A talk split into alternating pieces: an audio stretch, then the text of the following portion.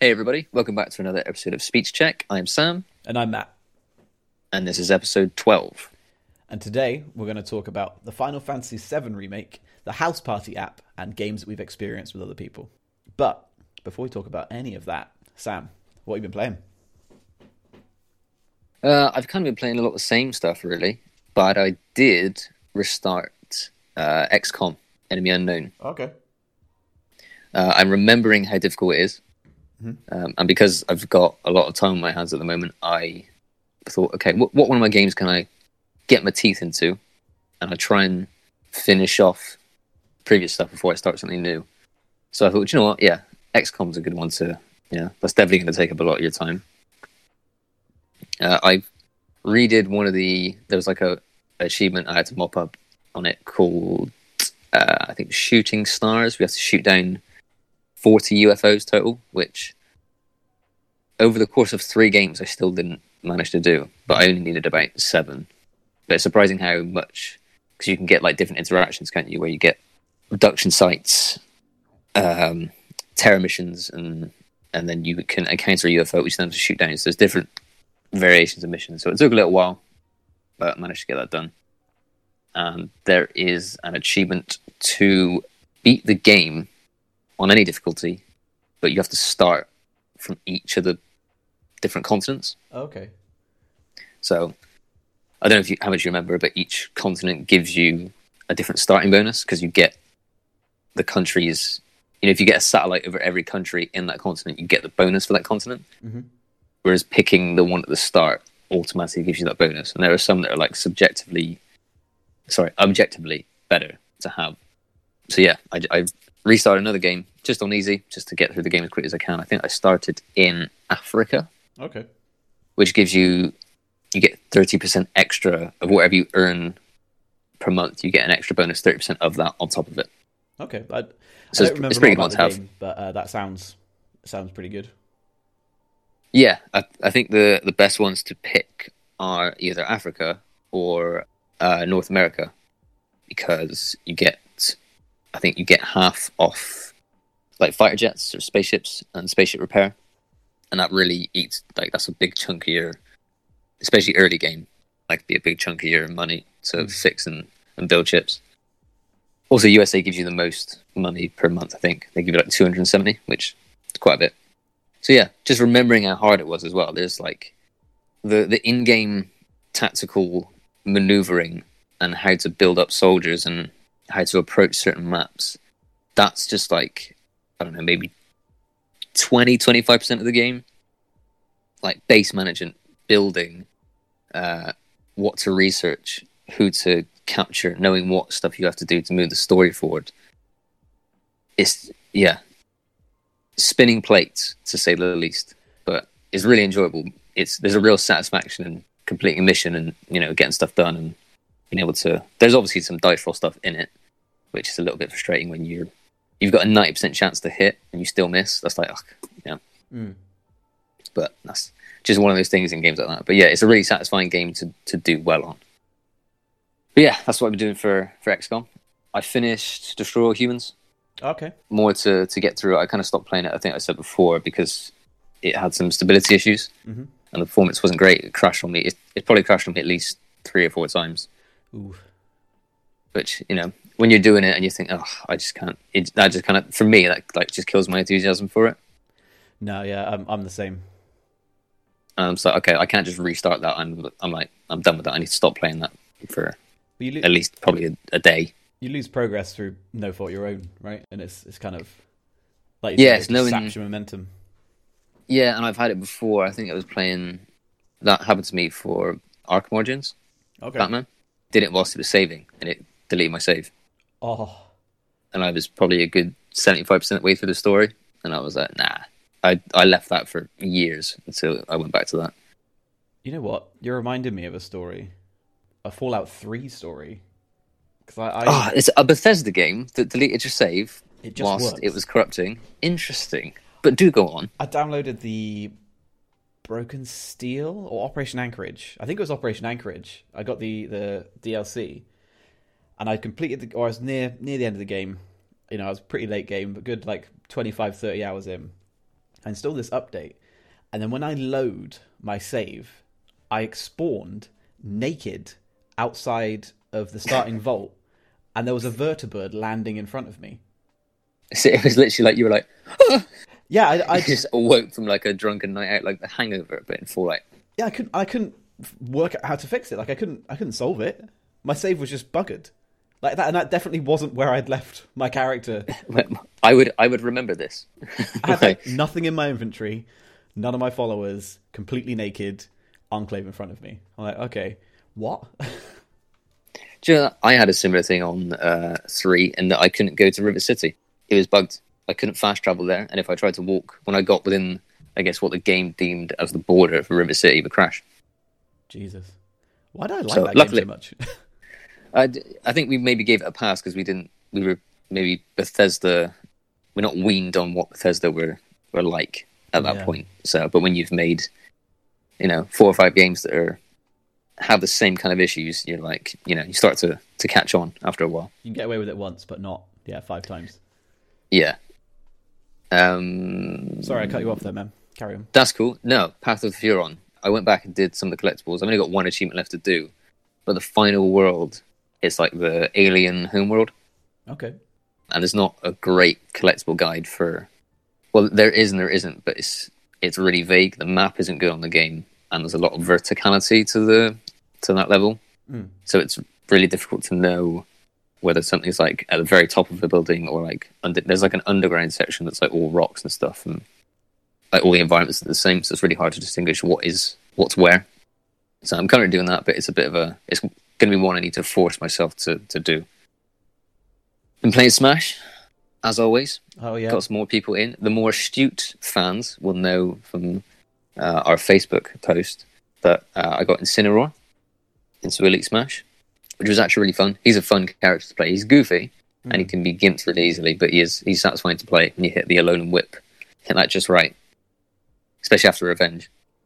Built on Uh, and I got yeah, yeah. Which if you know how to play it, it's it's it's fun. Um, and I like uh, heavy hitters as well. Mm. And Simon and Richter, which don't usually gel with how I want to play. I usually like to play brawlers and people that get in up and close. Uh, but they, I don't know why. I just, I think I like the whip as a mechanic, just having that distance. But yeah, I got them in as well. Yeah, the the whip with the tipper is really satisfying from what I've played of them. Yeah, their big thing is again they can be they're two characters that can be gimped quite easily because if you lose your double jump, uh, and you don't, but then you can have the whip, but then if you miss that, then you're just, you're just done. If you get launched at a bad angle, Mm. yeah, they were fun to play. And you need to learn how to edge trap. If you can, people try and avoid the holy water, Mm. um, but then if you know what, if you know they're going to do that, then you can get around them quite easily. Uh, and yeah, and I'm working on Crom Fox, s- oh, I'm so bad at Fox. I don't know what it is. I just really struggle to kill with him. That's interesting because you you play Wolf, right? He's more, I think, because his he can two frame really easily. His blaster actually can mess people up, and he just has. I think it's the fact that Fox is a fast faller. He's like a fast faller with uh, high gravity. Mm. So it's a it's a weird kind of mix. And his, what I've seen of uh, Light, the the pro player, Mhm. A lot of his stuff is on catching people with up airs, which is quite hard to hit, uh, and people who, if you fail to a landing, that's when he like gets a down smash or an up smash on people. Yeah, jab, So- Jab reset into up smash, right? That's one of his. Yeah, that's one of his like key tools, and that's just uh, the fact that I'm not very good at that, and on Wi-Fi timing just makes it that much harder. Mm. Um, and I've messed around a bit with Diddy Kong as well, but I haven't really, I've not played too many with him. Diddy's fun. Yeah. Um, and aside from gaming, I think just from having a lot of time, been binging a lot of stuff on Netflix and uh, Disney Plus. Got Disney Plus as well. Okay, ditto. Got back into Simpsons. I'm a big, big old Simpsons fan, um, but I'll stop at season 12 because that's where it gets bad. that's kind of like the mutually agreed upon season that it isn't good. You start to get the decline. Watch a lot of Disney films. Watch The Mandalorian as well. Mandalorian's really good. Really liking it. How far through are you? Uh, so the most recent one, but at the moment we've only got, or Disney Plus in the UK at least is only given us up to chapter four. Okay. Yeah, Sanctuary, I think it's called. They land on the world and they fight the, the uh, or they help the farming community that gets attacked by like these raiders. But yeah, it's just good. Bounty hunters in Star Wars are like one of the coolest parts about Star Wars for me, uh, and they're not really explored too much in the main films. You get, I think, maybe like Rebels and Clone Wars gets into them a bit deeper, and I think the Star Wars Legends, correct me anybody if I'm wrong, which is like the expanded universe for the comics. Okay. They get really into all that kind of stuff. But yeah. Hmm. Yeah, that's the that's the stuff I've been doing. Matt, what have you been playing? Enough of me rambling. I'm gonna I'm gonna leap right off the back of your Disney Plus because I have also downloaded that. Got the seven day free trial. Fran said she's going to pay for a, a month, so I'm all for it. And um, we've been going through the MCU films, which has been double edged. Peaks peaks and troughs. Yeah, it's a it's a double edged sword, certainly. It start like the first two Iron Man films are good. Mm. I like Iron Man. Know what? I, I didn't like Iron Man two. Three was better. Plot was better in three. I, I didn't I didn't mind two. And when you compare it to Oh, two four, two was two is Mickey Rourke. yeah, I just I just didn't believe him as a villain. no, No, I don't know why. they put Maybe War he's- Machine in it. I was I was sold on War Machine, man. Yeah, I suppose that's got the same grade. I don't know. I just didn't. I just didn't didn't buy it. And then three is uh, Ben Kingsley as Mandarin, yeah. yeah, but it doesn't have a really weird ending where it's like I'm not actually Mandarin. It was spoilers for a film that's like probably a decade old now, but yeah, it turns out that the guy that runs the um, opposing tech company has created the Mandarin, and it's actually some actor from England. Uh, he's Yeah. gone and he's, he's pretending to be this guy so that he can have the U.S. president on one side buying weapons off of him, and he's fu- funding the war by controlling the Mandarin, who's like an imaginary terrorist. Okay, So I thought it was Yeah. a, cool, a cool route for the story to go. You know. it's subverting expectations definitely, but I don't know. I just I heard that about it and I was like, that's just odd. I, But I- yeah. I, enjoy three. I don't enjoy as much as I like Captain America as a character. I don't really like Captain America one and two. I don't like either of the Thor films. I know Oh, two two was alright. Thor, I like the Winter Dark Soldier. World. Winter Soldier was good. Oh, Winter Soldier. No, not uh, Thor. No, Thor can. Meh. Yeah, both of his films were meh. Uh, Winter Soldier was okay, but I just don't like Bucky Barnes. I don't like the subplot with The- Bucky Barnes, but a Bucky Barnes. Okay, I don't know if you meant the guy that played him, but yeah, um, I, I see where you come from. Civil War was amazing. Yeah, Civil, Civil War makes up for the first two. for sure. But yeah, that's that's been one thing I've been doing is remembering how exhausting it is to watch superhero films back to back because it's like watching the same film over and over again. Yeah, they do certainly have a, a specific formula that they follow. What are you up to? Uh, I kind of jumped off a little bit at Guardians. I think Fran carried on, and she's she watched Infinity War last night, so she's going to be Okay. on Ant Man and the Wasp. I think is the next one. I think Are you watching it release wise? Are you watching it like chronologically. MCU timeline? chrono- Okay. Oh well, no. It on Disney Plus there there is a Marvel Cinematic Universe tab, and it just puts them in order. So I think it's Oh, okay. Okay, fair. But I've been doing that. That's been kind of entertaining. I'm remembering which films are good and which films are bad.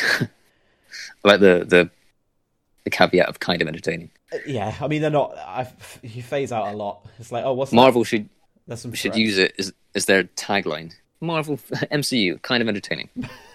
Most of the time, you're having a good time. Uh, yeah, me and my mates have started a, a few games of Civilization Six as well. We got the um, the Gathering Storm DLC, which adds like variable CO two levels and rising water and loyalty for cities and a few different civs, which is it, it is and it's really cool. Like when you're in the the beginnings of the industrial age and you start mining coal and you have power in your cities and then you get move on to the modern age and you can see who's still using oil and coal who's moved to hydroelectrics and who is polluting the world and when tides are going to change and stuff which is kind of a cool thing. But never finished a game of civilization 5 or 6 because they take an insanely long time and you fail you fail by degrees in a civilizations game. So if you're gonna lose, you've probably known that you're gonna lose for the I don't know fifty turns before the game actually ends. You've you've already made your mistakes. Your bed's there. You're lying in it. You're just waiting to to, to slip off. You're waiting for the inevitable. Yeah. So I've never. Okay. I don't know a lot about it, but it seems like it's um, the game, video game equivalent of Monopoly. I don't think I've ever finished a game of Monopoly officially. I'd say Monopoly has more comeback. Or does it actually? You can just be absolutely rinsed in Monopoly, can't you? And it's the. I think from what I think it was Jordan Peterson thing that was like, the first person to win money is generally the person that will win the game. No. I've heard that. Like it's like a, it, it kind of follows the Matthew principle in that you Those that person is more likely to win. Yeah, will win more. Mm. So It makes but- sense. So yeah, lots of games. Civilization Six, uh, Risk of Rain Two. I tried for the free weekend, which I posted about on our You did? Facebook page. Let everyone know that it was having a free weekend, free download, and it was fun but a shallow experience. And that's uh, kind of all I'll say about it. It's pretty mindless, fun with friends. Probably not worth a buy, to be honest. More Doom Eternal. I went through Ultra Violence and got all the collectibles. Um, so I've 100%ed Ultra Violence now. nice.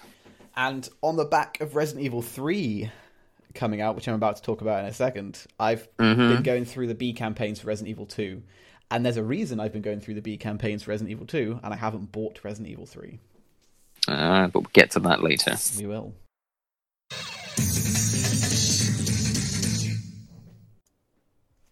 So that's what we've been playing. But Matt, tell us about the releases. I am about to do exactly that. So our first release for today is the Resident Evil 3 remake coming us from Capcom. Released the 3rd of April 2020. I've been excited to talk about this one uh, since we spoke about the demo in Mm. the last episode because I played that. It was pretty fun. I mentioned some of the changes they made to the Resident Evil 2 formula. Something interesting I discovered is that this was not developed by the same studio who were responsible for Resi 2. Yeah, I found that as well. It was interesting to to learn that, and it kind of opened my eyes a bit. So okay, I now understand why things are the way they are. it definitely tracks and well, I'll tell you what, I'm not going to get too deep into that now. I'll, I'll move through the, the broad overview of the game. So it's Resident Evil 3 remade, shocker. So you play as Jill moving through Raccoon City after the outbreak. So she has experienced the events from the Arklay mansion, Spencer Estate, and now the infection has got to Raccoon City spread around. Everyone's zombies. It's a real bad time. I'm sure we all probably know the re- the story of Resident Evil by now, but just to you know, broad strokes, things have changed since Resident Evil 2. I'll talk about this as a sequel to the Resident Evil 2 remake rather than as a remake to Resident Evil 3 because I feel like that's probably a place to start with this. That's probably a closer comparison as well. That it's been based off of that rather than it's been built off the back of two, rather than like you say revisiting three and remake it from there. But yeah, Mm. And it, it stands on the shoulders of Resident Evil 7 in quite an interesting way as well, which I'll get, Yeah. I'll get to. So, yeah, you're from Resident Evil 2. The gameplay is very slightly updated. It's basically the same, you know, over the shoulder, uh, aiming, shooting. It's, it's your standard, your standard fare since Resident Evil 4, really. You know, Dead Space. It's that. It's that gameplay. Jill has a dodge move uh, called a quick step, which allows her to maneuver out of the way of incoming attacks. She can do this three times in a row before she becomes like staggered and can't do it again. If you perform this quick step at the exact correct time, you get a forward roll, which avoids all damage, and then you can spin around and go into slow motion and pop a few shots off back at whatever was attacking you. Carlos has a shoulder bash, so he goes into uh, into people with his shoulder or zombies and cause them to become staggered for a second. So slightly different to Jill's quick step. Uh, it can be used in a similar way, like you could you can shoulder bash away from stuff, but typically it's used to just bash everything back a little bit and give you a bit of space. I've heard it's a lot better than you know the his get off me is a lot better than Jill's evasion. Really, that is interesting because I've heard the exact opposite. Okay, That's that's that's interesting. Follows the events of Resident Evil 3 uh, with a few large subtractions. So a lot of the game has been cut, which is one big complaint from a lot of the fans of the Resident Evil series. There's no clock tower section. Uh, a lot of the puzzles have been taken out to the point where there are only, I think, two in the game's short runtime of roughly, on a first play, say five hours standard difficulty. If you do, if you look for everything, you get about five hours playtime. On a second playthrough, under two, people are finding it, and that's on Yeah. again keeping it on standard difficulty, and that's not with speedrun strats as well. Yeah, I've seen uh, a few speedruns already that have cropped up on like the harder difficulties, and they're clocked in about two hours, which Hmm. that's less than a week with the game. and that's just going to get optimized over time.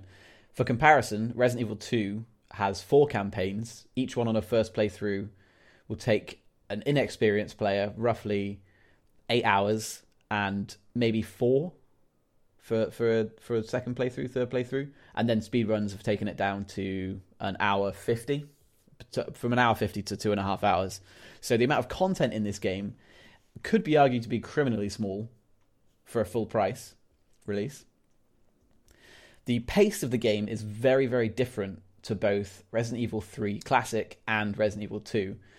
Resident Evil 2 has the the classic feel of Resident Evil. You know, you're in a big kind of sprawling, open-ish space. You got your locked doors and, and business, and you have to work out your way through that while avoiding the denizens of the area.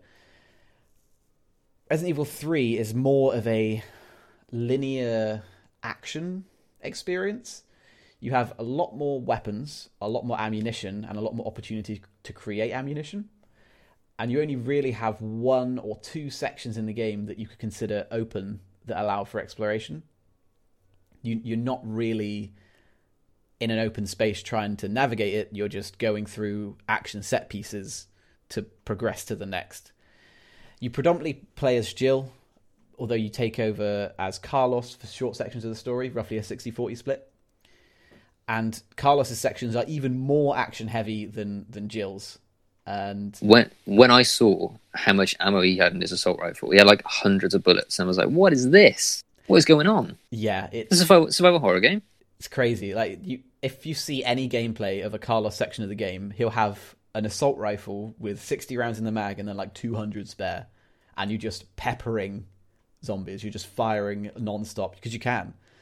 So it's a different tone, pace, feel to the game. Not necessarily bad. I've not. Again, this is I'm reading reports. I've not played it myself. A big, I don't know, a big a big bugbear for me is how they've handled Nemesis. Now, people are saying hyperbolically that he makes Mr. X look like a pussy, which I have to disagree with. Mr. X is a great uh, motivator for the sections of the game that he's in because you don't know where he is. You hear him, he's stalking around, but he could just pop out of a door at any time. People can also pop out of a couple of walls at very specific points. And he just pops out, and then you're getting chased, and the the tension just ramps up. Nemesis only does that in one section of the game within the first hour and a half. For the rest of the game, he's relegated to boss fights. You find him in a boss fight arena, you fight him, you move on. There's only one part where he stalks you like Mr. X does. So he doesn't operate in the same way, which From I- what I've seen, yeah, that's uh, that- is that in, like the first kind of proper area with like the donut shop. And, Yeah. yeah, That's, yeah, In fact, the area from the demo. That is one of the only Yeah. open open world quote unquote areas in the game is that kind of Raccoon City area, and that's where you're stalked by Nemesis. And that's the only time he can be described as stalking you. The rest of the time it's a set piece and then a boss fight, typically. So he's nothing like Mr. X, and I much prefer the way Mr. X was handled. Especially as I've started playing through the B campaigns and they mix up where he comes from. And my god, the number of times I've been like, oh my god, here he comes. I don't have enough ammo. What do I do? He just ramps that tension up to 11. And I don't necessarily feel that uh, Nemesis is handled in the same way. So, ugh, ugh, don't know how I feel about that. They've taken away mercenaries. Resident Evil 3 was the first Resident Evil to have mercenaries in it, which is now kind of a. Could you could you say a, a fa- famous mode? It was in three, four, and five.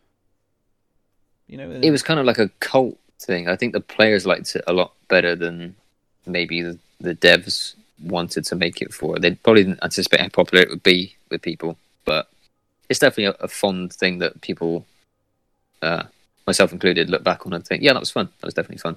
I have a lot of fond memories of Resi 4 Mercenaries. It was an incredibly fun aside once you complete the game. You know, not only can you go back and play it on a hard difficulty, you get some unlocks, there's some replay value there, but you also have this extra mode that has its own unlocks, you know, extra maps, extra characters. They all play completely differently. It was a laugh to go back in. Uh, this Resident Evil 3 has no mercenaries. Instead, it's bundled with Resident Evil Resistance, which is an asymmetrical multiplayer game, not entirely unlike Dead by Daylight, where one player takes control of a umbrella scientist and besets a team of four subjects who have to make their way out, their way out of an umbrella laboratory while zombies, traps, you know, the, the standard stuff.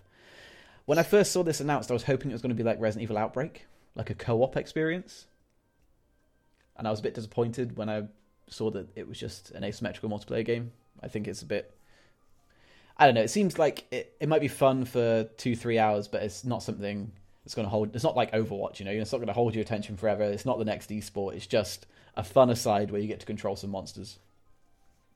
I think it's interesting that the last few games we looked at was it the uh, Predator, Hunting Grounds, mm-hmm. um, Doom.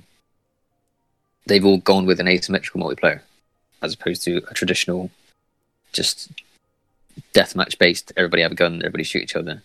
But from what we've seen, and kind of think how we both don't want to put words in your mouth, but we we kind of agree that that doesn't generally have as much legs as a traditional multiplayer does. So it's interesting that I think games recently have taken that approach to their to their PvP. It's an interesting experimentation for sure, and uh, yeah, I don't know whether it's a good idea or not because I, I, quite liked Predator Hunting Grounds, which is something I announced on the Facebook page. Uh, let you know that there was a beta weekend coming in for that one. That's releasing end of this month. I'll definitely be covering it. It was enjoyable, but it was enjoyable because it was a co-op experience and a competitive experience simultaneously. Whereas yeah. when, when you have I don't know. It, it kind of works in Doom as well, but again, it doesn't have that same kind of. I I wouldn't play it like I used to play COD, like quite obsessively. And it just doesn't have that same kind of vibe to it, in my opinion. I don't think it grips you as much because I think you're going to be like if you could be, if I could play that being actually Nemesis, that would be really cool, and I'd be a lot more into it. But yeah. I think dumbing it down to that makes it a little bit kind of, for me, neuters it a little bit. Could, like, can you imagine if instead of it being like an umbrella scientist thing, imagine if you took control of characters from the series. They all had special attacks or something, and they could all do different stuff. You had a an area that was like rammed with zombies and BOWs, and you took control of one of the monsters from the game series, and they had a series of objectives they had to complete, and you were just dropped in and you had to kill them. Like, yeah, just a bit more simplistic, toned down, make it more action packed. They've clearly gone for a really heavy action focus on this game, and I've covered I've I've been covering a lot of the negative stuff. Some of the positive stuff. The game feel is still great. You know, the characters look amazing, the environments look amazing, incredibly detailed. It's a great looking game, great playing. The cutscenes are beautiful, I've mm. got to say. I've watched it admittedly I've watched it on uh, someone playing it on uh, a high end PC with, with decent specs, but still, that's still it looks fantastic. Mm. And the characters are well written too. Like Jill, Jill is written differently to how she was in Resident Evil 3. So she is more of a full character. And same with Carlos. Carlos was kind of a cardboard cutout in Resident Evil 3 in a way. You know, he didn't really have much to say for himself. But in this he is he is a realistic character who, you know, has reactions to stuff. You can get on board with his motives, which is nice. I like actually that they balanced him. They, he's got like a, an old school, slightly campy uh, 80s action hero vibe, but he's not like ridiculous. Mm. He's not like ham fisted. He's like, he still gives the, I think the first instance he comes in, he gives Nemesis the rocket launcher and he's like, hey, fuck face. And he gives that, but he, you know, he develops and says says normal things. He's not just like, well, that's not that's not muscle, so I don't care. He's not like that. He's he's human and normal.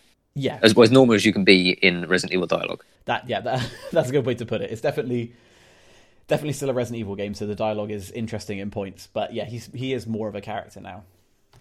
Cutting all this short, I'm just going to say wait for a sale. It's not worth full price, in my opinion. Uh, the game's too short. Replayability is low. You unlock extra difficulties to play through the same campaign, and you get a, a store that allows you to buy little upgrades for Jill or Carlos as you go through the games. You can get like extra weapons, infinite ammo stuff, things that we know from Resident Evil.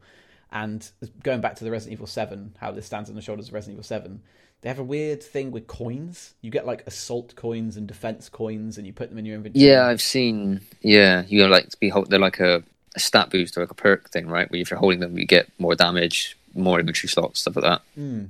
It's odd. It's odd to me. Uh, yeah, I, would say this is definitely one to wait for a sale for, and it's this. It's strange because well, I say it's strange. It's perfectly understandable. The big review sites are giving it all like nine out of tens and stuff, and then the more independent review sites are giving it a you know, six, seven. Yeah, not... I think I think I'd probably give it a seven. It's a good game, but I think people were.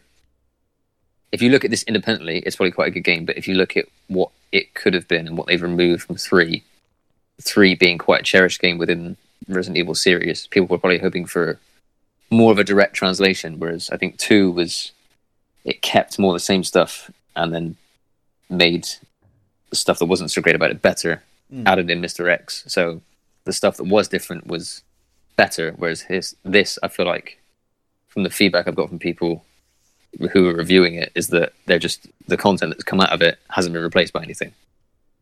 Yeah, like the the decision system as well. That was quite a big part of Resi Three. Gone, no multiple endings, a single story.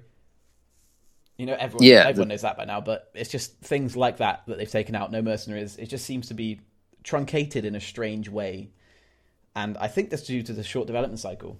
It, it started development as soon as Resi 2 was released. That's not a long time to make a whole game. Yeah, so it's going to happen. Understandable from that point of view, but and that's why I went back to the B campaigns rather than buying Resident Evil 3. So I'd advise you guys. To. How this. much? Oh, How much would you pay for this, Matt? How much would it have to come down from? So say it's fifty quid at the moment. How much would you say if people see it for this price? That's Ooh. a fair price to buy it for. Thirty. I'd say twenty-five. Under definitely under okay. thirty. I mean, you get you're getting a five-hour campaign with limited replayability and a multiplayer game that will probably hold your attention for under five hours. So, okay, twenty-five quid. Moving a on. fair summation. Thank you very much. Moving on. Final Fantasy VII Remake coming at us from Square Enix Division 1, published by Square Enix. This is coming out the 10th of April 2020. This is a reinvention of the Final Fantasy VII game, which is a much loved game by many folk. I know neither of us have particularly strong ties to the game, but we can both respect its place in the gaming pantheon. Indeed. This is. I was su- surprised to hear that this is part of a Final Fantasy VII series. So this follows the events of the Midgar section of the game from the, the original game. Sorry. So this is just the city part of Final Fantasy VII, and they're setting up for this to be kind of like a, I guess, imagine Hobbit style. You know, like they're going to split it into different parts of the game, and you're going to get Final Fantasy VII okay. two, I suppose. Has a quick question. I don't know if I'm jumping ahead. Is that peeved some people Doesn't... who were expecting more? It seems to have done the opposite actually. The way they've handled it is to flesh out this Midgar section to the point where people are satisfied to explore the world. Because in the first game, you okay. kind of move through it as almost like a prologue and go straight onto the the main story arc. But in this, you you're the whole game essentially takes place in Midgard, and you okay do do your do your bits and bobs. So they've moved away from the turn-based action of Final Fantasy VII original and gone to the more recent real time action of Final Fantasy 12 and 13. Characters have one attack button. You can then switch your type of attack and do uh, special moves based on a bar that you build up. Not your limit bar. You still have limit and limit breaks, but there's also a oh god ATB bar I think it's called, and you build that up and it allows you to do special either item attacks or weapon upgrade attacks. So the combat seems definitely not complicated. You're not. It's no Bayonetta, but you have to go to it with with your mind plugged in and actually think about what you're doing. Enemies have a stagger meter, kind of like Sekiro, but not quite as complicated. If you attack an enemy at the right time during their attack pattern or with the right attack, they'll become staggered, and while they're staggered, they deal you deal a certain amount more damage to them. So again, there's a, there's a few things going on in combat in real time that make it a fairly engaging loop. The levels seem to be really well made graphically, uh, and the characters, the main characters, all look great. The side characters, not so much. Animations lacking. Their models and textures are so so when they're juxtaposed with the main characters, who are incredibly high um, high fidelity. The level layouts seem to be quite linear. The playable area is pretty low, and from from my experience with the Final Fantasy series, that's true of anyone that I've played. You seem to just go along a path, have your random encounters. Sometimes there's a little offshoot, sometimes there's a side quest, but typically they're they're not the broadest of games. I haven't played too many of the later ones, but they they seem to be pretty down the line. I think I played ten or 10-2. I don't remember. I've I haven't played a single one, so I'm gonna listen to anything you say on this. and I'm not going to challenge anything. Well, I mean that's my experience, my limited experience with it. Apparently, the plot gets a little bit JRPG towards the end, as in it kind of goes off the rails somewhat, even for a Final Fantasy game. Go on, you surprise me. Uh, and the side quests can be a little filler esque to the point where it's like kill these rats or collect these pelts. It does get to that level. Get, get me this item, fetch this quest. Pretty much, it, they can be a little bit um, a little bit lackluster on the side quests. Apparently, it's very very well optimized, and it has yeah just just a good a good main loop. Story is pretty good. If you're into the Final Fantasy VII series, you probably already own this, and it's it seems like a, a good game for anyone who wants to revisit the story of Final Fantasy VII from a slightly different perspective and a slightly more expanded perspective too. It has an interesting take on the difficulty modes, where you can have easy, medium, hard, and there's also story difficulty, where the game kind of just plays itself and you just experience the world, which is, you know, Okay, that's the experience. want. interesting. Pretty cool. It seems like a perfectly serviceable remake, and there's a, there's a sequel coming. There's going to be a Final Fantasy VII remake sequel that will continue the story. For me, this is I'm this is a miss for me. I'm not going to pick it up. It's not really my cup of tea. I'm sure there are people that already have this and are loving it. It has about a 30 to 40 hour campaign, so you're certainly going to get bang for your buck. Yeah, good game. Good Final Fantasy. game. Just as a quick one to jump in, do you know how it's been received critically and or commercially? Because from what I have heard, leading up to the release, it had a lot of hype. People were so even kind of people that I wouldn't that I'd seen on Facebook and stuff that wouldn't I wouldn't categorize as gamers. yeah. A lot of them were remembering it fondly, like oh, I can't wait for this to come out because it's a game I played when I was a kid. Mm. So do you know if do you know if it's lived up to that hype at all? it seems to be living up to the hype. I just jumped on Metacritic then, uh, cheating a little bit. It's got 87 on Metacritic currently, and it it seems to be doing fine. Like people are enjoying it because the people that are picking it up are the people that want want this story again but modernized. So it, I think it's going to do just fine, and I think it's going to warrant its sequel. Okay, that's- fair. So maybe, maybe, maybe what RE3 was kind of hoping to receive from people, but has kind of fallen short. Is Final Fantasy VII has mopped that up, I guess. Yeah, yeah, yeah. So no, no, no truly piercing insight on uh, on the Final Fantasy VII remake, but that's the that's the hot take on that one. Moving on to my indie spotlight, in other waters from Jump Over The Age, published by Fellow Traveler, coming out the third of April, 2020. This is a very interesting game. You play as an AI inside of a dive suit, controlling a xenobiologist on an alien world so you have like a top down view of a map. If you imagine the auto map in the Doom games, that kind of view, but that's all you see of the world. And you have to manage uh, inventory and resources and help this xenobiologist find her lost colleague. It seems very interesting, very minimalist, kind of a, a resource management puzzle game. Something cool about it is that you never actually see the seafloor you guide the biologist around and she describes it to you through text boxes and you have to try So and I'd- learn I'd reply to you uh, Matt, with all the things you're telling me, but you're you're taking me on a lot of left turns. So by the time you tell me one thing and I've processed it, you're like, oh, by the way, you never see this, and then you're doing this. But it sounds cool. It's a it's an odd game, and it's one of those ones where I can't really describe how it plays. It isn't. I think I said this in the last episode. Episode actually of the game I was talking about. I think it was the um, what the golf. I said it's, mm. it's not. I can't say third person action or anything else. It's it's a puzzle game from I guess a bird's eye view. It yeah, it, it looks really interesting. Uh, there's really good narrative depth, minimalistic style, and it reminded me of the game Waking Mars. If anyone's f- familiar with that indie title, if not, go get it. It's a great game. You have to use what's on the seafloor on this alien planet to interact with one another so that you can make space for your uh, biologist friend to move through this area. You might find some spores that are toxic to a certain school of fish, so you release them into an area to make space so that you can move through, or you might find that one fungus doesn't agree with a certain type of plant, so you put it near it, and yeah, it has it has basic puzzle elements, but it seems like the the core of it is experiencing the story, managing your resources, and just moving through the game. Super chill, very engaging, but not stressful. So like a lo-fi kind of puzzle experience. I can uh, definitely recommend picking that one up. I, it's out now on Steam and Switch, I believe, in other waters. Okay, cool. And uh, that's what I've got for you this episode. Thanks, man. I appreciate it. That's right.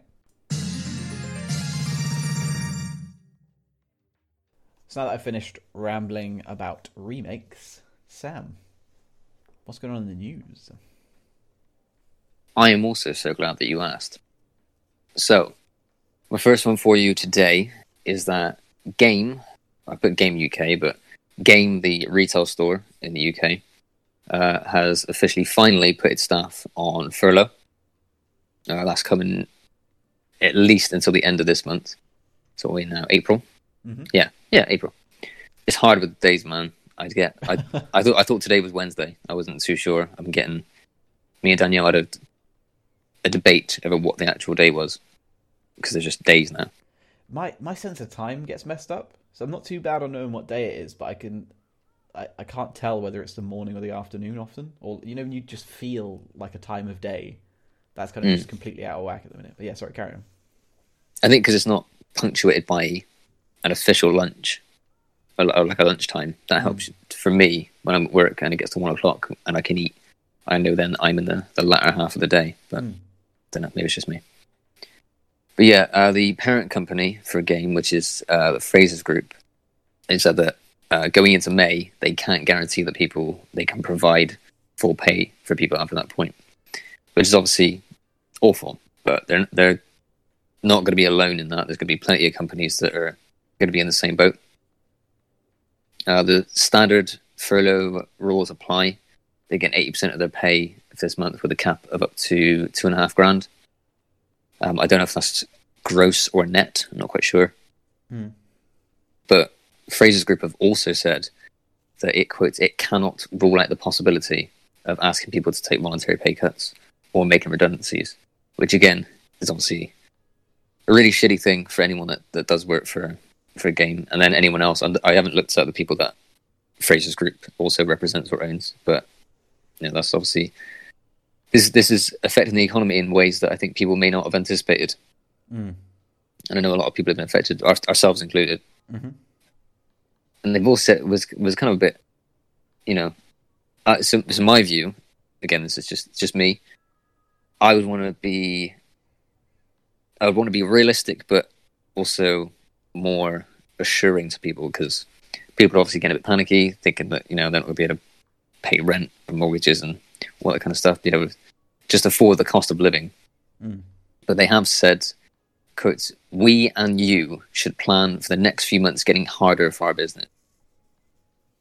Now, I, as an, as an employee, I would not be filled with confidence if my employer owner, parent company, whatever, come came out and said that.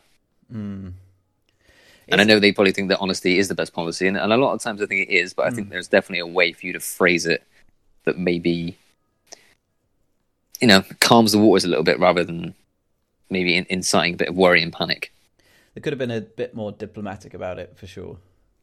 Yeah, that's that's the only thing that I that's the only criticism I have. But you know, if they want to lay it out for people and not sugarcoat it, then it's obviously their way of uh, establishing that, that PR route, I guess. But yeah, a lot of companies have had it. You know, every everyone from big companies like I know Air Travel uh, or like Oh yeah, I think P P and O, British Airways, loads of companies like that have had taken a huge hit. Places obviously like a lot of food places, so McDonald's, Greggs, Costa, the the pillars you would say of, of British society almost. Primark as well. Mm. have- they've all uh, put people on furlough. I don't know how. I'm not privy to, to numbers of how much the staff, if, if not all, they've put on it, but it's definitely affected a lot of people. And I think the the gaming industry um, and things like you know leisure, FECs, arcades, stuff like that, they've all they're Mm. kind of be one of the the harder hit industries because it's just not it's not a necessity, is it? But people like NHS and medical and stuff like that have all been uh, they've obviously all gone the other way because they're you know they've got people working crazy at the moment to to deal with what's going on. But uh, I did want to put out there that if anyone listening, if they if you've been affected by furlough or neg- how just how you've been affected by the lockdown, whether that's financially or whatever, you know, share it. Let us know how you're getting on. We hope everyone is is being okay. Everyone's you know being looked after by their employers and stuff. And so if you want to let us know how you're getting through it, we're we're all ears. We're happy to see how people are overcoming these trying times. Mm. Uh, my next item is that uh, Twitch have introduced new rules for their chat. Ooh, okay. So apparently, this has been a bit of a long time coming for a lot of people. In that, you know, from from anything, Twitch especially. I haven't seen it myself, but because I don't I don't hang out on Twitch too much. But uh, I imagine moderating uh, trolls in your chat is can, could almost be a full time job for, for for some streamers that people come in and try and uh, ruin all the fun that people are having. I think it, it is.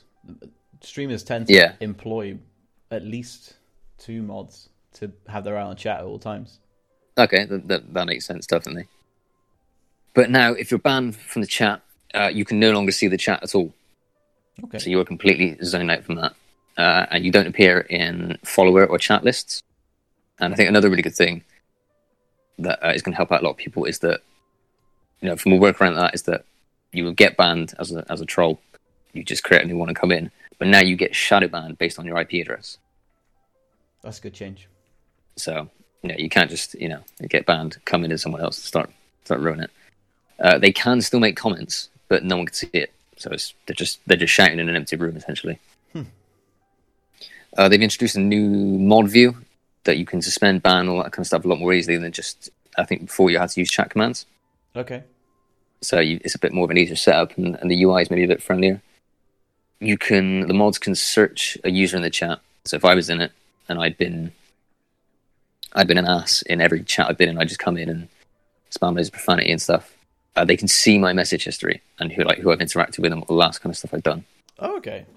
So that's I think it's a pretty good, cool feature. That's interesting. Yeah, it will encourage people to be a bit more polite and take away that shield of, I don't know, anonymity when people just storm around being assholes. Yeah. Also, I guess you, you're held accountable to your previous actions, right? That Yeah. You're not. You're be like, oh, this is the first offense I've had. It's like, well, actually, no. You've in the last ten chats you've been, you've just been a bit of a dick. Uh, and there's a new queue for flag messages. So Twit has an, an auto mod that flags up and says, oh, maybe you want to look at this because maybe this guy's being a bit a bit funky or this dude's doing this. So now you can queue those up and look at them and say, okay, that's fine, that's not, that's fine, that's not. So yeah, all good.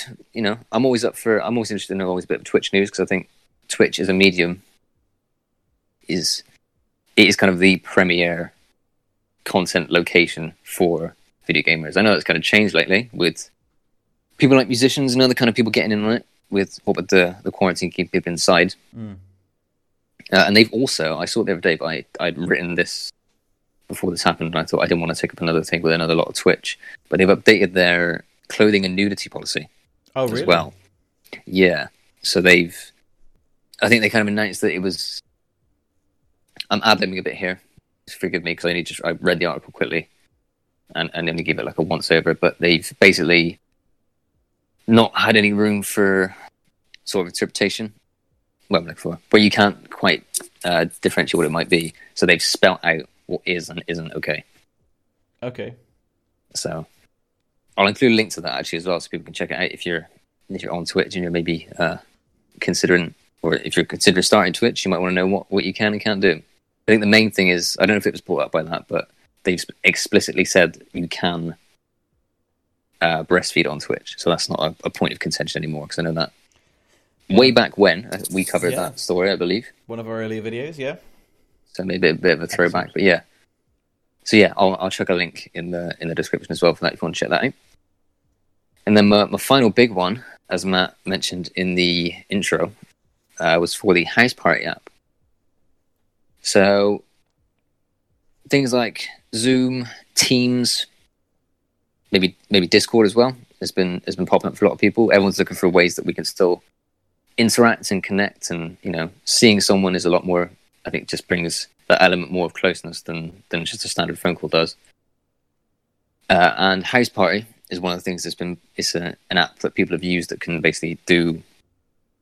I don't know what the cap on it is, but it, it's like a virtual meeting. Basically, so you have a big a big FaceTime call that everyone gets in on. Mm. Uh, it, it's actually that I don't know until I looked this up. It's owned by Epic Games, as in Oh. the Epic Games that, that Wow. the, the, the Fortnite, the Fortnite guys, they bought it back in June of last year. And there's kind of stuff going around in it that it's it's unsafe and it's very vulnerable to being hacked. Mm. It was interesting because I I've got a WhatsApp group with my family, and there's a, probably about eight of us in there. Mm. Uh, and one of my aunts actually posted in there that they they'd seen I don't know if they shared it from someone else, if they were saying it was one of their friends or coworkers or something, but they said that yeah, they got allegedly Houseparty had hacked one of her bank accounts and tried or made a charge on a card on something. Hmm. And uh, there's been uh, some other stuff as well that you know people have said they've had their Spotify and Netflix accounts done in, um, and then more serious things like they said bank accounts and, and emails, maybe people access and passwords and kind of funky stuff like that. Epic has, has come out and said that there's no these sort of claims are unfounded, and they are Epic are quotes victims of a paid commercial smear campaign. Hmm. Drama. So who'd be doing this? I can't initially think of someone that would, but they've put up a cool one million dollars bounty to find the quotes malicious actor or actors that are behind the campaign. Uh, the official tweet from uh, from the Houseparty Twitter account is that quotes We are investigating indications that the recent hacking rumors were spread by a paid commercial smear campaign to harm Houseparty. We are offering a $1 million bounty for the first individual to provide proof of such a campaign to, and then there's the email address for the, uh, the thing, which is bounty at houseparty.com. We'll share that in the description as well. Yeah, yeah, we'll put that in there. The kind of consensus from the sort of security, the cybersecurity community, which is uh, independent from that, so this doesn't come from, this doesn't just come from Epic or Houseparty, uh, is that the likelihood of the app being able to hack someone's account apparently is highly unlikely. So this, from from separate people not related to this anyway, they've kind of reviewed it and said that this isn't likely a thing that can happen Hmm. and that people have because there's been a huge influx of people to the app if these things have then happened they could have likely come from other sources and it's just a coincidence that everyone's been downloading this so there's they're kind of putting two and two together and getting five Yeah. which you, you know people that you know aren't the average person isn't going to be that informed you know especially if you've got not want to generalize but if you've got an older generation of people that maybe aren't that tech savvy Yeah. they're they're going to make these kind of deductions that you know oh I downloaded this app and then I've been I clicked on an email from Nigerian Prince and it's obviously not his fault so it's definitely Houseparty Yeah. Yeah. You can definitely, uh, well, like you said, put two and two together, make five.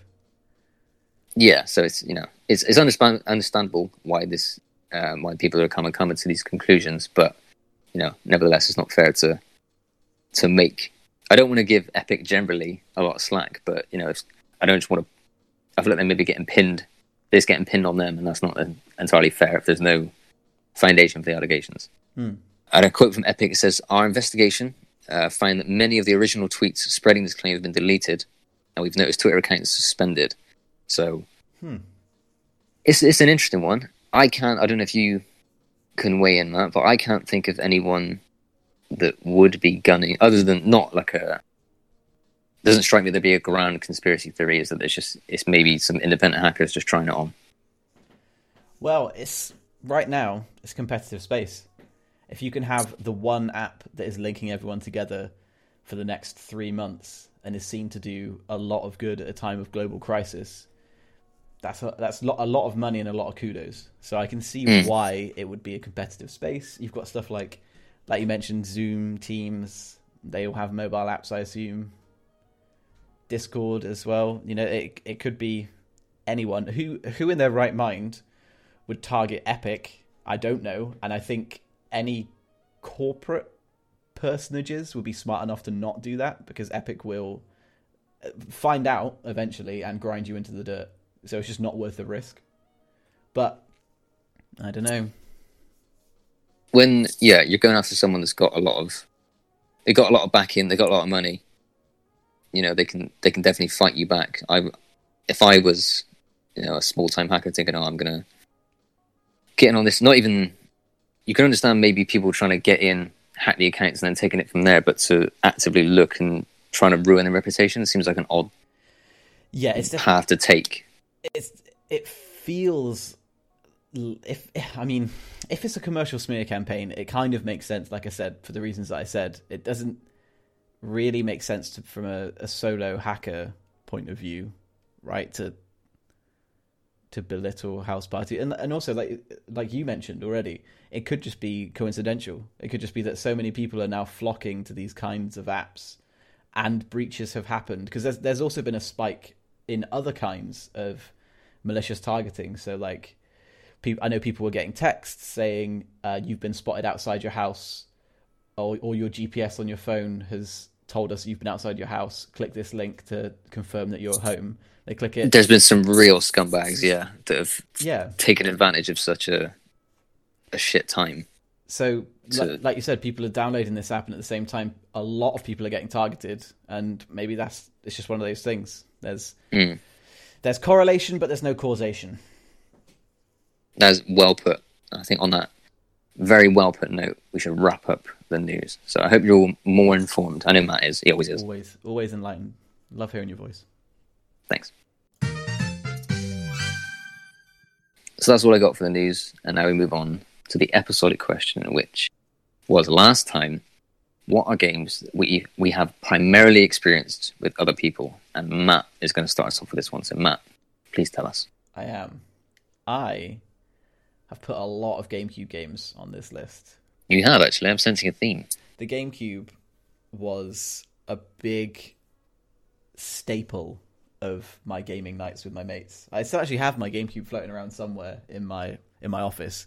It's changed form over the years. I've attached a battery and a screen and all kinds of madness to it because it can it can do that. And the Game Boy player as well. That is an awesome peripheral hmm. that is impossible to get anymore. But yes, so 007 Nightfire is one of my favorite James Bond games. Come at me.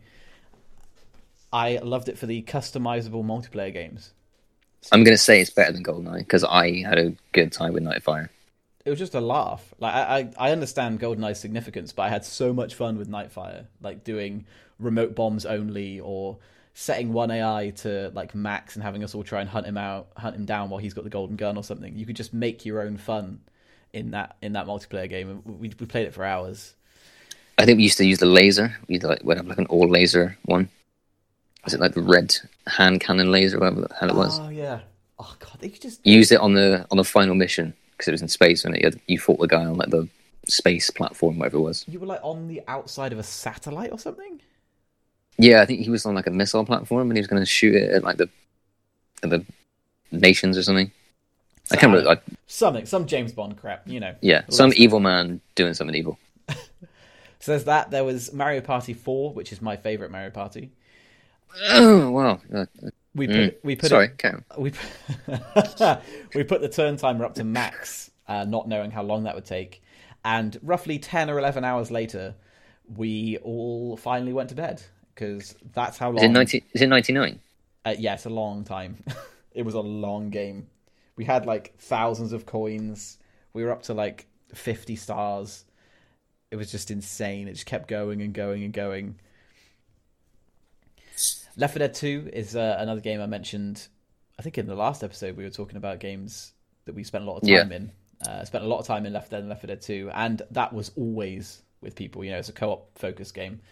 Much Yeah. like Resident Evil 5, I've also put on this list. Love a bit of Resi 5. Uh, that was only improved having having people there. Yeah, you don't want to play that with an AI. You just, you just, you just don't. Sheva, give me an egg. Shepard, give me a friend. Give me a friend to play this game with because you are the worst. Okay. or the you can't be serious. It was in the it was the mercenaries mode when you when you played Wesker. If there were two of you and you go down as Wesker, you failed me. when you call for help, instead of being like, Yeah. help me out," he's just screaming, "You failed me." uh, going back to the GameCube, uh, Super Smash Bros. Melee, that was an excellent game. Not as good as Ultimate. I do think Ultimate is the best installment of Smash Brothers that we've ever had, in my humble opinion.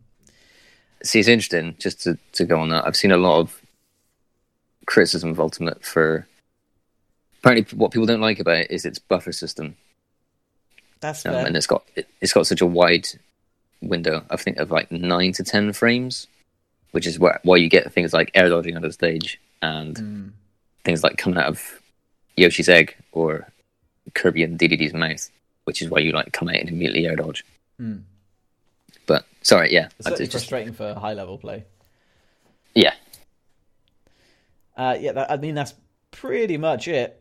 Uh, Vermintide was a game I I still love. Vermintide Two is a great game. I definitely recommend that to anyone.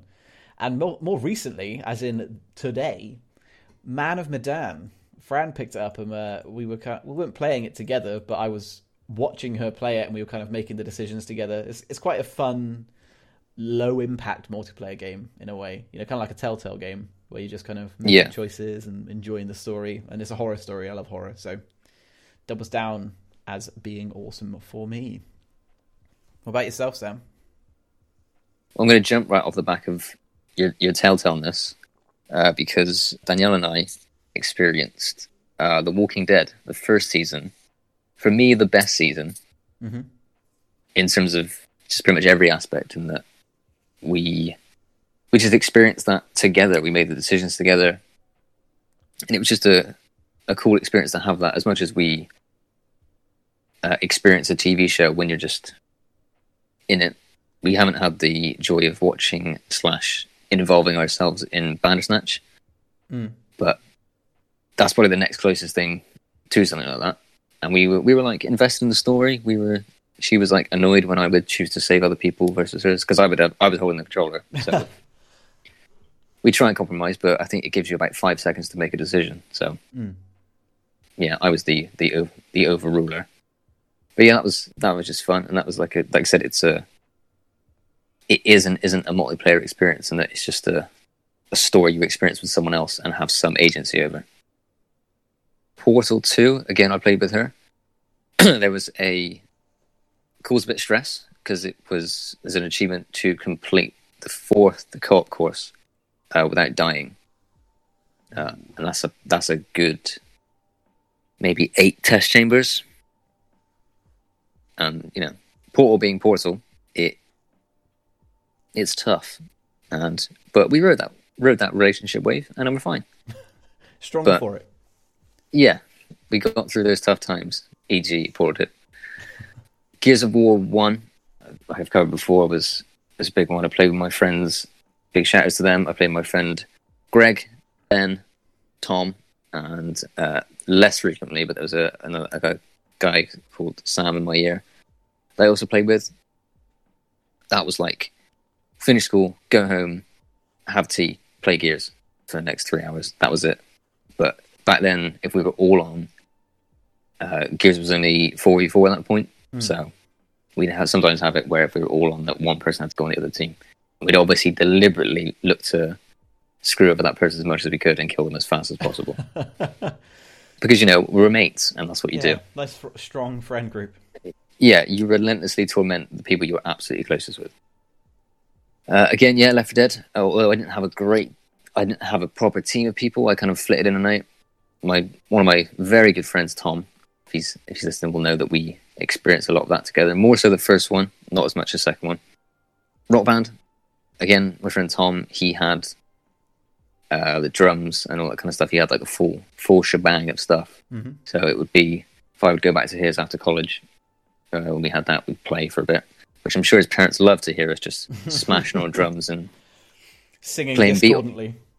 yeah, playing Beetlebum and Enter Sandman at like nine o'clock at night. I'm sure they absolutely love that. Uh, my friend Aaron, who affectionately goes by the ta- by the name Norb, which comes from Norbert from the Angry Beavers. Uh, I don't know the, again why he was then called that. Uh, I met, I was introduced to him as that. So, uh, but yeah, we he came on holiday with my family, and I took my 360 with me. This is a while back now. We're talking 2007, eight ish, Okay. uh, and we played of all games NBA 2K7. But we would turn all the rules off so we could just like push people over and stuff. So, but we we definitely bonded over that game, and we played a bit of Rainbow Six Vegas One as well together. Okay. That was a fun old time. I'm sure he might remember that. He might have forgotten about that until now, but he probably has. It's all flooding back to him if he's listening to that now. Uh, Worms 2, I used to go to my friend Danny's house. Uh, and we would play. That was one of the few PC games I'd actually play. But he had a P. It was weird. He had his PC in his kitchen, uh, and his mum would be like, we'd be there playing Worms against each other, and she'd be cooking like chicken Kievs in the background. It was an old time. Army of Two again. My friend Tom. I don't, as you can probably tell, I don't have that many friends because the same people keep cropping up. I I played Army of Two as well with my um, I think my little brother. Me and my little brother went through Army of Two. It was a fun game, but it was goofy. There's a little story surrounding it, and that uh, I couldn't go and buy it because I think it was an 18. Mm. Um, so I asked my auntie to go and get it from Tesco, and she came back, and there was no disc in the thing. Ah, So, and my friend Tom already had it, and he was just waiting for me to, to, to show up. So he was he was getting a bit uh, impatient on that. But yeah, that was fun. That was of Two was goofy and a bit broken, but it was fun. As a as a tiny aside, my little brother also called Tom. Carry on. That's true, true. Uh, the South Park arcade game, I played with my friend Louis, Dave, and I, so I think the other person was Tom. but I can't remember who the fourth one was. So there's a really hard achievement on that to beat a level on Insane. And you know, to, it's like a tower defense game. But you're not building towers. You have to build like a zigzag path for the enemies to go down to to win. And that was like we did that like, really late at night, and I just remember that was a nice, a nice co-op experience we all shared. Called Zombies, which my friends Dave, James, Alex, and sometimes Tom would come in to help out every now and then if we played because we did it. So we did all the original World at War zombies. I remember then we did Black right Ops 2. Zombies. Yeah, we it was really cool. I like I love we'd have we not very creatively, but we called them zombie nights. where we'd all bring our 360s over to usually my house or sometimes my friend Alex's house if, if his parents were away. Uh, we'd all bring our TVs, we'd get in, we'd order pizza. It was just a really cool night that I, I love doing them. It was a, probably a pain in the ass that there was definitely more in it for me because I wanted to get the achievements out of it Mm. and do all the, the insane Easter eggs. Ugh. But yeah, it's, it was those like social moments that you know that gaming does bring people together, and I hope we can do one uh, again when all this is over because they're just really fun to do. Mm. But yeah, I actually did this twice because I did them for some of my friends on PS3, and then we did them again on 360. So that was that was fun. And my last one that I'm going to put in is uh, Mario Golf, which not enough people played. Mario Golf is fire. And the good thing about it is that because it was turn based, you only had to have one controller to play it with. Okay. So you could have, I would, I would assume a maximum of four people there, just because. But yeah, my I didn't didn't really game a lot with my parents. My dad more so, but with my mum and my stepdad not so much because they're just not different generation, not not really into into games. Mhm. But that would be a thing where like I don't know, maybe every every other Friday we just play around in Mario Golf, and it was just it was just fun. Again, that's just a nice. We, we usually have like traditional game nights where we do things like that. They were few and far between, but maybe like you get a board game at Christmas and then we play it, and I think that was a, a nice fun thing when all my family shared that. But video games not so much. But mm. Mario Golf was definitely one of them. How wholesome. Yeah, it was good. I, it's it's weird how much I'm I'm like remembering how cool those like social interactions based around that were because I feel like everyone was experiencing. I'm getting well for me. I'm getting the fun of playing video games with the fun of hanging out with my family and friends. There's nothing better than that for me. No. Yeah, that's that's, that's why co-op games are are just so much fun. You know, there's, there's nothing Yeah, more fun than playing with your mates. Yeah, like we've like I said before when we did the RE5 DLC, like I could have never done that by myself. I would not have the fortitude to be able to make myself do that. But the fact we were doing it together and sharing the pain, Mm. and then like you stop halfway through, you get some food, you go to McDonald's, Just have a good time. just makes it yeah, just makes it fun. That's what games should be, right? It should be fun. Exactly. So that's our answers to the question from last episode. But the question for this episode is what are our best gaming anecdotes? So what what do we mean by best, Sam? Uh, just ones that definitely, when you think of a story or a, a funny incident relating to a that revolves around a game or involved in a game in some way. Um, that's that's what I mean by best. Maybe the wrong word. Just okay, memorable. We'll change it to memorable. Best, memorable, funny, sad maybe or jaw, Wha- whatever jaw-dropping, emotion, epic. if- yeah. If they make you feel an emotion, they're good enough. They qualify. I'm excited for this. I'm going to have to think about this one. I've got a few in my, in my back pocket that immediately spring to mind, and a few that I've probably pushed down and tried to forget about. You failed me! So that's it for this episode, guys. Thank you so much for listening. As always, we are truly thankful. yeah, thank you for choosing to spend your time here. And keep your eyeballs peeled on the Facebook page where we're going to be doing frequent updates, not just on Speech Check, but also on you know the wider gaming landscape. As we mentioned throughout this episode, I did a couple posts about free betas, free weekends, and Sam's put up a quiz and a couple of other bits of interesting content. So slide on over there, see if you see anything you like, and get involved in any way you choose. Yeah, I think the the one little dis- disclaimer I'd like to put out is that we don't want to feel like we're making false promises by saying this, the content we want to provide beyond speech check. The main thing we want to do is that we get that uh, speech check is it's quite a heavy heavy meal to give it a, a metaphor. It's a, it's a long old chunk. And so I think that the main challenge for us at the moment is deciding what to like serve up as our, our more digestible content. I'm, I'm running with the food analogies right now. You you like your gastronomic metaphors? Yeah, yeah. I don't know why. I don't know where that's coming from. Hungry? I've been eating a lot. I have been eating a lot since we've been isolated. Have you been um, hearing my stomach rumbling for the entire episode? I've been Uh, to not. Yeah, that's that's all worst uh, it's going to pick up. It's going to be an hour of just Oh, oh, and me trying to suppress belches. yeah. that's a diff- that's our ASMR podcast.